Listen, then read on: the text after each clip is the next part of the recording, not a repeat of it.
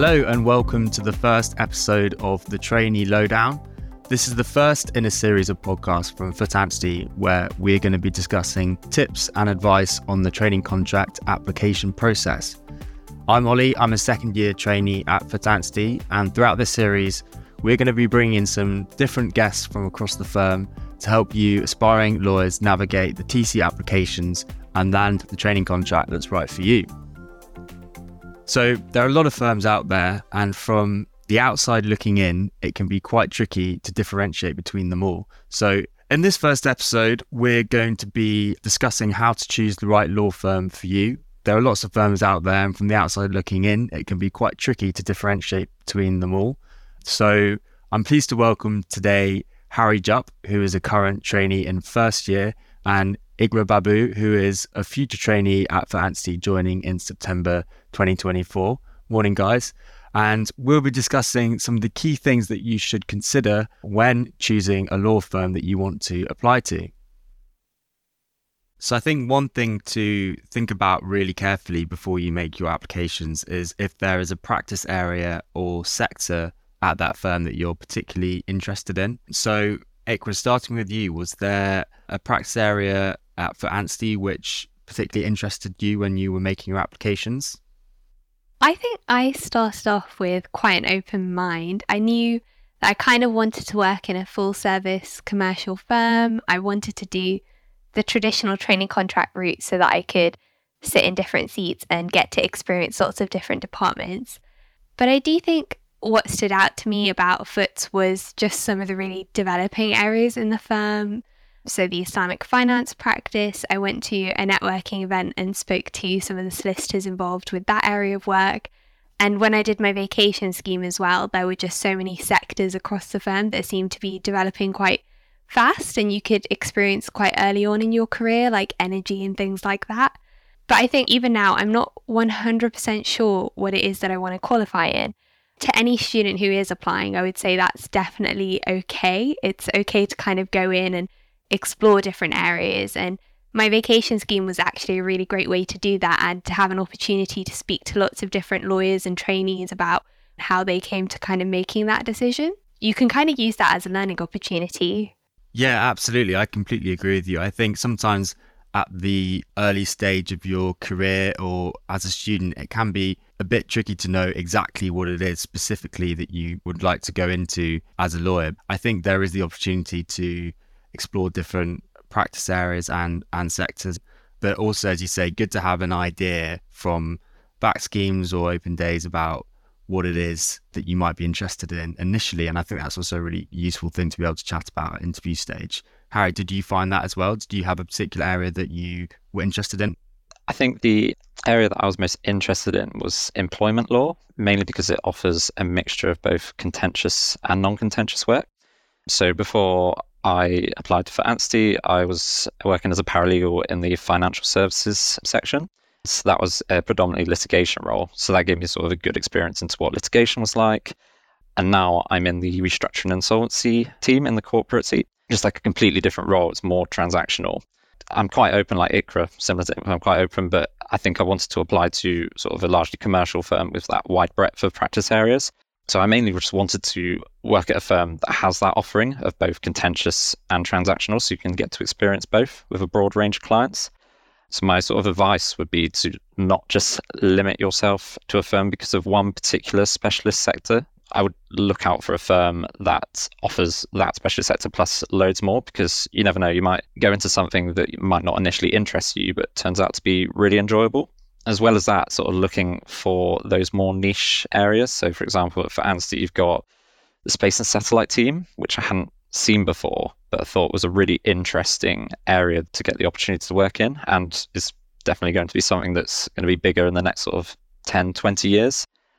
Yeah, I completely agree as well. And I think as you go through your training contract, I know definitely now being in second year, lots of people who came in with an interest in quite a specific area find that they're really enjoying other certain practice areas. So, I mean, I personally was quite interested in technology and IP, but also having done the training contract, I've really enjoyed my energy seat, which I'm doing at the moment.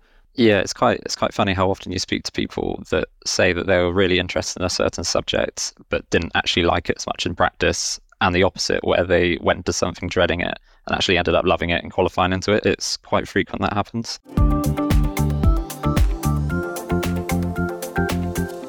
The next point I wanted to come on to, we touched on it a little bit, but Iqra, when you were applying, was there a reason that you chose a Bristol firm as opposed to maybe a London firm or another regional firm? I think this is definitely something that requires a lot of self-reflection, because I think I learnt that almost the hard way. Some of the feedback I was getting back in my first application cycle was that my passion for the firms I was applying to wasn't really coming through in interviews. So I tried to kind of take that away and think, what is it that I'm looking for in a firm, and what will help me to thrive, not just professionally, but like you said, the location you're living in, it kind of impacts how you will kind of be living personally as well, and will bleed into your life outside of work. So I kind of took the time at that stage to think what's important to me. So speaking about those practice areas that we just spoke about, looking into the kind of interests I have in terms of the firm, but when it comes to location as well, where do I want to be finishing my day of work and spending my weekends? And I knew that I wanted to be working somewhere where the legal atmosphere was thriving, so I could kind of network professionally, meet lawyers, meet lots of different types of clients, but also somewhere where I'd enjoy kind of exploring and navigating the city. And to me, the Southwest stood out because I'm studying in Bristol now, and there's a big legal community here. There is a lot of law firms. There's also a lot to do outside of work. You're kind of not too far from the countryside, but it's still a lot going on in the city itself. Something I do a lot sooner was just to kind of reflect, to really think about what it is that I want from those 2 years in my training contract, professionally and personally, and then really tailor my research to firms.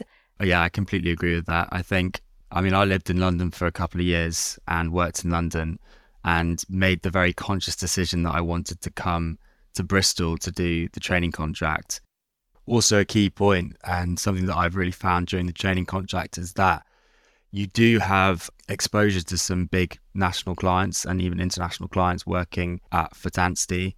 I'm working in the energy team at the moment, and one of our big clients is EDF. I also did the banking seat, and we worked on matters with big banks like NatWest and RBS and HSBC.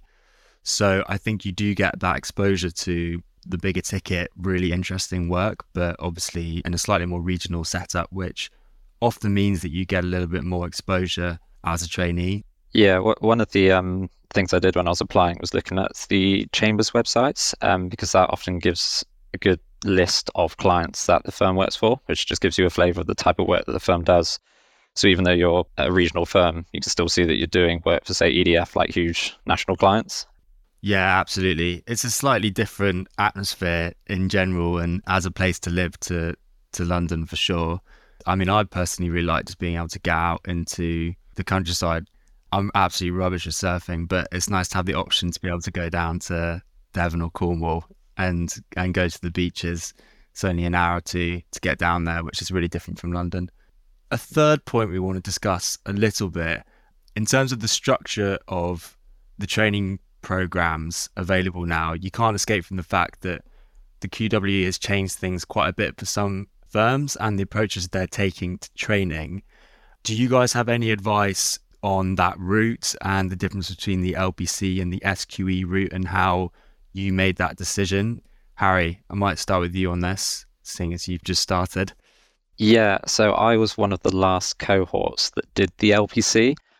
So I think my advice would be to just, when you're applying, have a look at what the firms are doing, because I believe most firms now are adopting the SQE. Not all of them, but I believe most of them are now. So if you did want to do the LPC only, then factor this into which firm you want to apply to. So yeah, I don't actually know what the SQE was like. Iqra, are you doing the SQE now?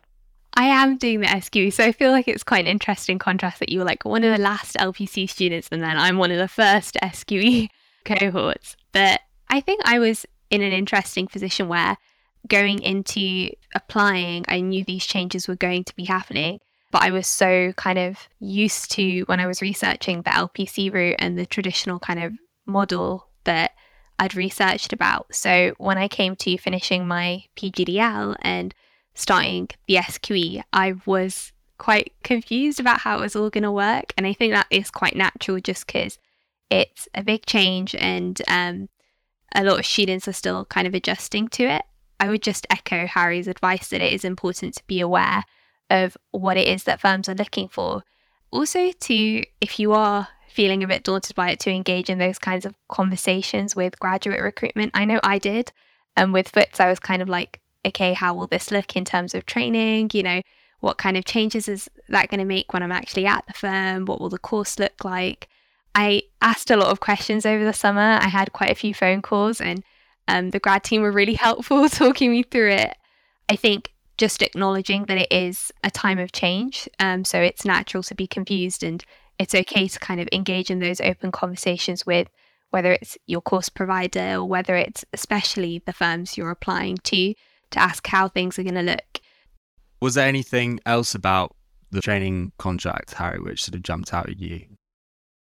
So I quite liked that Foot Anstey offered a smaller intake compared to other firms. So I think in my cohort, there's 11 of us. So this allows us to sort of create quite nice connections with everyone. So everyone's friends with each other. And it also means there's more focus on us individually. So it sort of helps out with our development. Whereas if you compare that to a larger cohort, you might not get as much individual attention.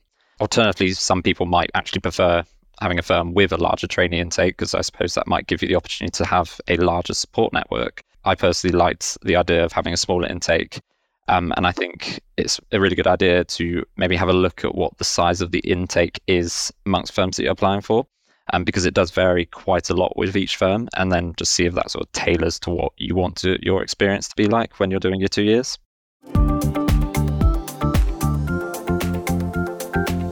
That kind of brings on a little bit to the final point I thought we could discuss a bit today, and that's around how you decide what firm you might want to apply to based on their culture, what their ambitions are as a firm, and whether those kind of align with your own values and what you're looking for. I know, Iqra, you mentioned you did the VAC scheme at Foots. Did that help you gain an insight, and what did you gain from that which made you think, right, this is the firm that I want to be training at?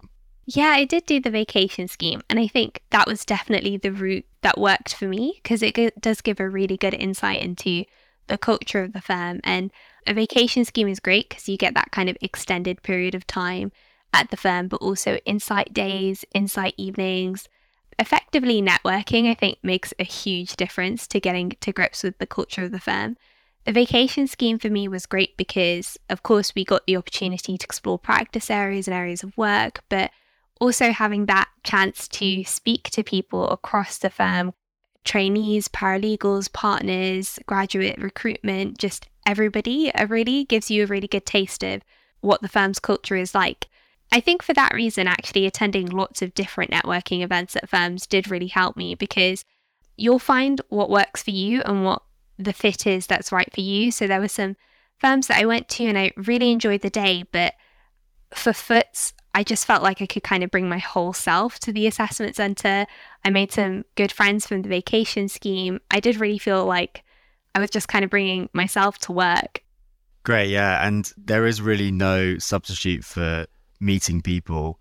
There's a lot of information out there on firms' websites, and I do think that our website does sort of accurately reflect our values and what we're like as a culture. But as you said, Iqra, I think it's getting out there and kind of meeting people if you can, whether that's our VAC scheme or the open days, the insight days, or as you say, you know, the thoughtful LinkedIn message to someone about practice areas that you might be interested in or something that you picked up. I think there's no real substitute for that, for sure.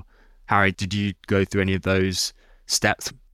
Yeah, I tried to go to as many insight days as I could. I found that these were actually really helpful. So it was, even if it was like a short evening with a firm, it really did give you a good flavour of what they were like. I think I went to about 6 or 7 insight days, and from that I was able to narrow down which firms I wanted to apply to. So I went to a couple of insight days and I thought, yeah, I really liked my time here. I really enjoyed what the firm were about. And then similarly, there were one or two which I thought, okay, I've gone to the inset day. I didn't quite enjoy my experience with this firm. Therefore, I'm probably not going to apply to them. So I found it really useful to go to those. Each firm will have their own sort of values and they'll list them on their website. But it's actually good to go to these open days and insight days to see if these actually match up to what they say and whether they match up to your own values, because there's no point in applying to a firm if you don't think you're a good match. And one of the other things I did that I found really useful actually was during my GDL, I did a mentor scheme. So what this involved was you get partnered with a solicitor from a firm and you get to then like have meetings with them throughout the year. So you get to learn more about their role, the type of work and clients they do, and you get to learn more about the firm. So I think if you do get the opportunity to go on a mentor scheme, they're definitely worth it because it really does give you a good insight into what the firm's like and what the clients are that you work with. So, yeah, I think that's sort of everything for this first session. Is there anything you guys want to add at all to that? I could share some like last pieces of advice. I'd definitely just say that it's a process of trial and error. The training contract process is quite competitive. And for me, I was applying to firms. It took me a while to really find the firm that was the right fit for me. But when I did, that's kind of what made the difference in getting those interviews and then getting the TC offer. So I would say that if you're feeling a bit disheartened, feeling like it's a lot of work, then just definitely change your mindset into that. It's a two-way process. Really understand what it is that you're looking for from a firm. And hopefully that will just make it much more exciting and you'll know that what you're applying to, because it's a 2-year commitment for both that firm and for you, you really do have to be certain that it's where you want to be working. I think when it comes to making applications, just quality over quantity as well. When I first started making applications, I just tried to get out as many as possible, which meant that they weren't necessarily tailored to a particular law firm. They were just a regurgitation of information. And obviously I got rejected from all of them. It was a good learning curve though. So then in the next year, I made fewer applications. I think I aimed for about 5 or 6. Although they still take a long time, it gave you more time to focus on that application and you were able to specifically tailor your application to what the firm are looking for as well. So yeah, I definitely would recommend just maybe narrowing it down to 5 or 6 firms that you would want to apply for. Yeah, I can agree more with that, Harry. I think quality over quantity, and I guess as we've been discussing today, it is really important to choose that right firm for you. Thank you so much, guys. It's been great to chat to you. Harry, I'll see you at some point in the next few days, I expect. Yeah, I'll see you in the office. Yeah, see you in the office. And Iqra, really good luck with the studies this year and look forward to meeting you properly face to face. Thank you so much. Hopefully see you both in a couple of months. So thank you very much for joining us on the Trainee Lowdown, episode 1. We hope you've enjoyed today's discussion. If you are interested in training contract applications, please see the link below in the show notes to the Foot Anstey Early Careers page, where you can learn more about the firm, our offering, and information on how to apply. We hope you can join us for our next episode on what makes a good application with Jess and Chloe from our Early Careers team. But for now, thanks again for joining, and we wish everyone the best with their applications.